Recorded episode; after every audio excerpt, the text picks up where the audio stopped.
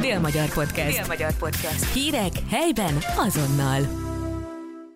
Üdvözlöm Önöket a Dél-Magyar Podcast legfrissebb adásában. Én Hornyik Anna Viola, rádiószerkesztő vagyok. Kérem, hallgassák meg Bodnár Györgyöt, aki a Szegedi Nemzeti Színházban fodrászként dolgozott 50 évig, és idén ünnepelte 70 éves születésnapját. 17 évesen kerültél a Szegedi Nemzeti Színházhoz, hogyan történt ez? Hát mindenhonnan kibuktam, de igazából fodrász szerettem volna lenni, leginkább a színházba és akkor elköltöztünk Tarjánba, és ott megismerkedtem egy, egy idős hölgyel, és elmeséltem neki a problémámat, és akkor mondta, hogy kihez szaladjak a színházba, de már az a Fodrász bácsi nem volt ott. Én jártam a Vaszi igazgató úrnál, a Lendva igazgató úrnál, és akkor végül is kikötöttem a Keceli Dezső bácsinál, aki egy morahalmi bácsi volt, és ott bejelentkeztem, hogy szeretnék idejönni a színházba tanulni. Azt, ma, azt kérdezte tőlem, hogy Gyurka biztosan ide szeretne jönni? Mondom, igen. Tíz éves korom óta jártam a színházba. Mondom, igen. Tehát tudatosan és fölvettek. 1971. február 27-én már dolgoztam, de március 1-től voltam fölvéve, és itt töltöttem el az 50 kemény évemet. Miért pont fodrász, és miért pont a színházban? Azért, mert rettentően vonzott a színház világa. Közel laktunk a, a szabadtérihez, oda is járkáltam állandóan. A fodrászatnak van egy különleges illata, Hát később elkezdtem statkozni a szabadtérén, és amikor bementem a fodrász szadba, ott a szabadtéren, tehát annak van egy olyan speckó illata, egy más egy, egy városi fodrászat, meg más egy ilyen színházi, más a levegője. Nagyon szerettem a színházat, rengeteg előadást néztem, főleg operetteket, de láttam operát, prózát, mindenfélét, és rettentően vonzott a színház, nagyon szerettem, a mai napig nagyon szeretem. Te, ha jól tudom, akkor a társulatnál voltál beugró, és milyen szerepekben és milyen helyeken? Én nem szerepeltem, én csak statisztáltam, hát nagyon-nagyon sok darabban. Angyal Mária rendezőnő után először Sándor János tett a színpadra. London királya című előadásban Király Levente művész úrral a főszerepben, és ő mellette statisztáltam, és utána pedig Angyal Mária rendezőnő kérdezte meg, hogy nem lenne, nem tudom, 20, hát a 20 körül lehettem, amíg nagyon fiatal voltam, a Toszkába kellett volna a püspök, mert a, az öreg bácsi, ő már nem tudott ellépni, mondtam szívesen elvállalom, és aztán nagyon-nagyon hosszú évekig rettentő sokat, rettentő sokat. Rosszlánytól a püspökig szó szerint minden voltam, mert voltam ilyen az Andrésényébe, Galgóci Judit rendezésében, voltam Rosszlány a 22-es csapdájába, voltam püspök, kispap, ilyen-olyan, rettentő sokféle, imádtam csinálni. Pontosan úgy csináltam, mint a munkámat, hogy pedig én rajtam nem múlt semmi, de ez sem igaz, mert azt is pontosan úgy kell csinálni, mintha az ember a főszereplő lenne, mert belerondíthat az előadásba. Tehát mindenféle voltam, amit csak el tudsz képzelni. Csak katona nem. Te soha nem vágtál hajat, viszont mindig hajművészettel foglalkoztál. Miért van ez? Igazából én nem, azért nem mentem civil fodrászatba, mert nem civil, tehát nem ilyen civil fodrász akartam menni, és engem erre képeztek ki. Tehát ugyanúgy, mint a rendőrkutyákat, vagy a, vagy a bizonyos értelemben a kutyákat kiképzik. Az egyik a dragra, a másik az alkoholra, a halott keresőre, tehát engem is erre képeztek itt a színházba, hogy gyorsan tanuljak meg fésülni, nagyon-nagyon fontos, hogy fésülni kell, utána meg a, a művészeket kiszolgálni. Engem erre tanít. Az, hogy én nem tudtam hajat vágni, nem is akartam megtanulni, mert nem szeretem a mai napig se. Tehát nem, nem érdekelt. Engem az a felkészítés, a fésülés, tanultam autodidakta módon kicsit sminkelni, tehát azért azt is mind magamtól tanultam, meg ellestem, meg a jó barátném, ő kozmetikus, tehát hosszú évek alatt mindig hozzátettem egy kicsikét, és akkor így egy picikét eltanultam valamit, amit a színpaddal rátettem, de már mostan nem, nem csinálom ezeket. Hogyha fésülsz, meg hajművészettel foglalkozol, akkor mik azok a szempontok, amire a leginkább oda kell figyelned? Hát ugye először is a, a tervezőre kell, a mindenkori tervezésre kell odafigyelni, mert ők adják ki az utasítást tulajdonképpen, hogy mit kell csinálni.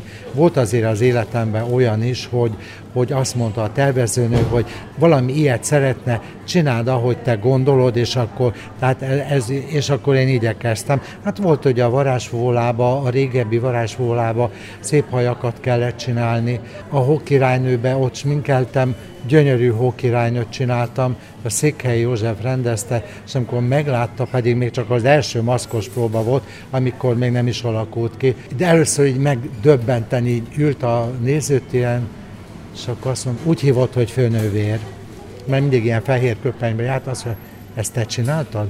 Hát mondom, igen, de még nincs kész. Ja, meg hát nyilvánvalóan a művész, művésznő, én többnyire 99,9%-ig színésznőket vagy operaénekesnőket csináltam főleg leginkább. Őrájuk is oda kell azért figyelni, nyilvánvaló, de az már a kettőnk közti kontaktus, hogy, hogy azt én hogy csinálom. Tehát ez nagyon jó volt általában mind, mindig.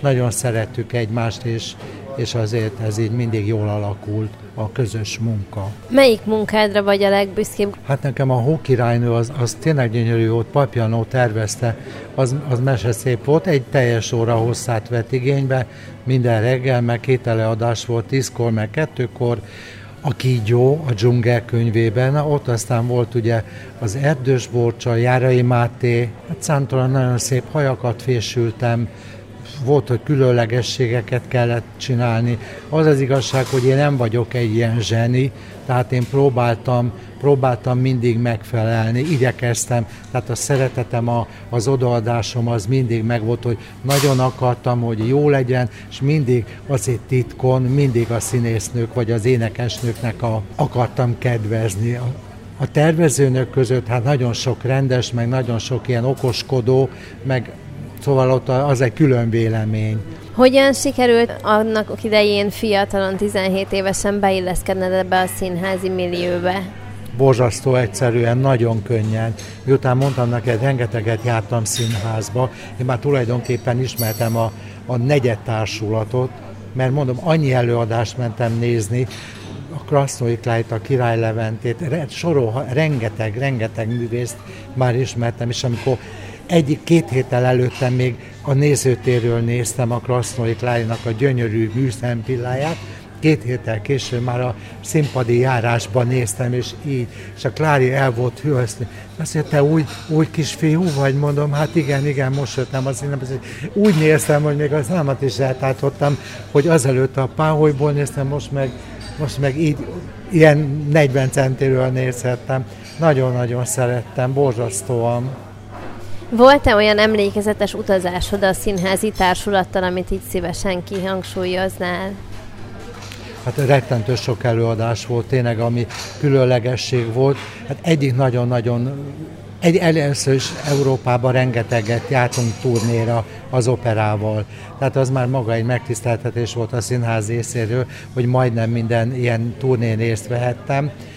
Voltunk uh, Nizzába a Hegedűs a háztetőnnel, ami hát egy nagyon emlékezetes előadás sorozat. Kishonti Ildikó játszotta és Király Levent a főszerepeket, és hát képzeld el, hogy nem akartak elvinni, én csináltam a női főszereplőket, és nem akartak elvinni Nizzába. Engemet, meg azt az öltöztetőnőt, aki a főszereplőket öltöztette, és én az Ildikónak megtelefonáltam, szégyen ide, szégyen oda, és bejött a színházba, és már a kapuba azt mondta, üvöltött, hogyha a Gyurikát meg a nőmet nem hozzák el, akkor nem megy a társulat nézzába. Nem ezért volt emlékezetes, hanem az egy külön csodálatos hely volt, és az, az egy nagyon szép emlék volt. De jártam a balettal, a, akkor még nem a Koltás balett volt, hanem a, a Bokor Roland által újra szervezett balett együttessel voltunk Bagdadba, az is fantasztikus volt, tehát maga a hely, ahol voltunk, egy balettfesztiválon voltunk.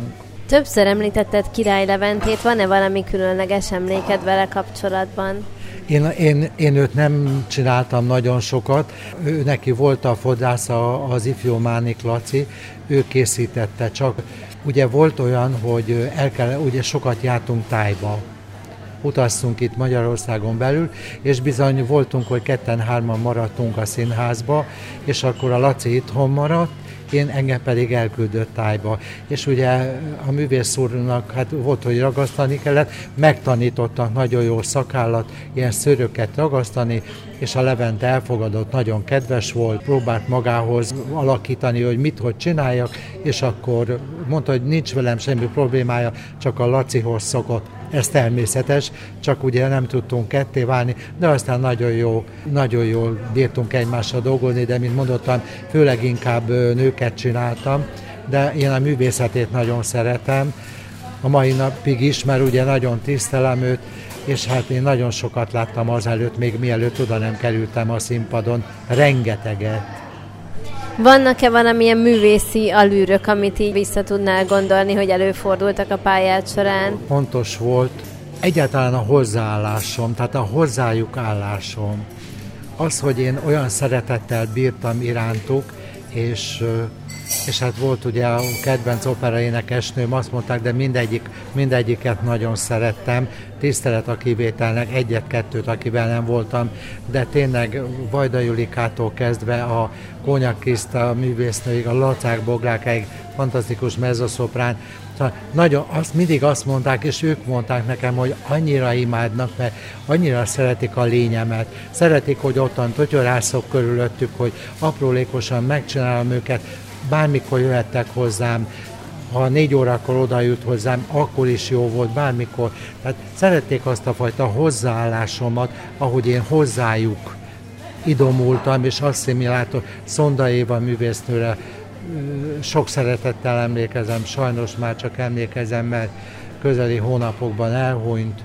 Nagyon, meg hát nagyon sok hírességgel dolgoztam, világhírű énekesnőkkel, Szegedi Tokodi Ilona, Temesi Mária, Rostandea, Matonéva művésznővel is dolgozhattam egy nyáron a Bánkbánkba, a Gertrude dot énekelte, és én készítettem a fizuráját. Tehát valószínű, hogy azt észlelték, hogy a hozzáállásom nagyon jó. És az már, már, már egy fél siker. És neked van-e valami filozófiád, amit úgy érzel, hogy mindenképpen fontos az, hogy benne legyen a szakmádban? a szeretet, a színház szeretet, egy kicsit a hozzáértés. Én azt mondom, amit mondottam neked, hogy én nem vagyok zseni, tehát azok a zsenik, akik a hajas, meg, a, meg a, akik, akik tényleg olyan csodálatosakat. Én úgy gondolom, hogy a, a színházi alázatom, hogy mindenképpen alárendeltem mindent a színháznak. Tehát én, én reggeltől estig, ha kellett, bent voltam, és fésültem, és addig csináltam, ami ez nagyon fontos. Nagyon fontos a színházat szeretni, a művészeket szeretni, meg a szakmámat, a színházi szakmámat. Nemrég volt a 70 éves születésnapod, ezt hogyan ünnepelted? Hát Somló Gábor színész barátommal mi öt évenként megünnepeljük a korunkat. Hát csináltunk egy ilyen kis bulit a az Agórába, ott kaptunk lehetőséget Orbán Hédikétől. Voltak sok barát, sokan nem tudtak eljönni, mert nem tudtak volna eljönni, mert jegyet se tudtunk venni.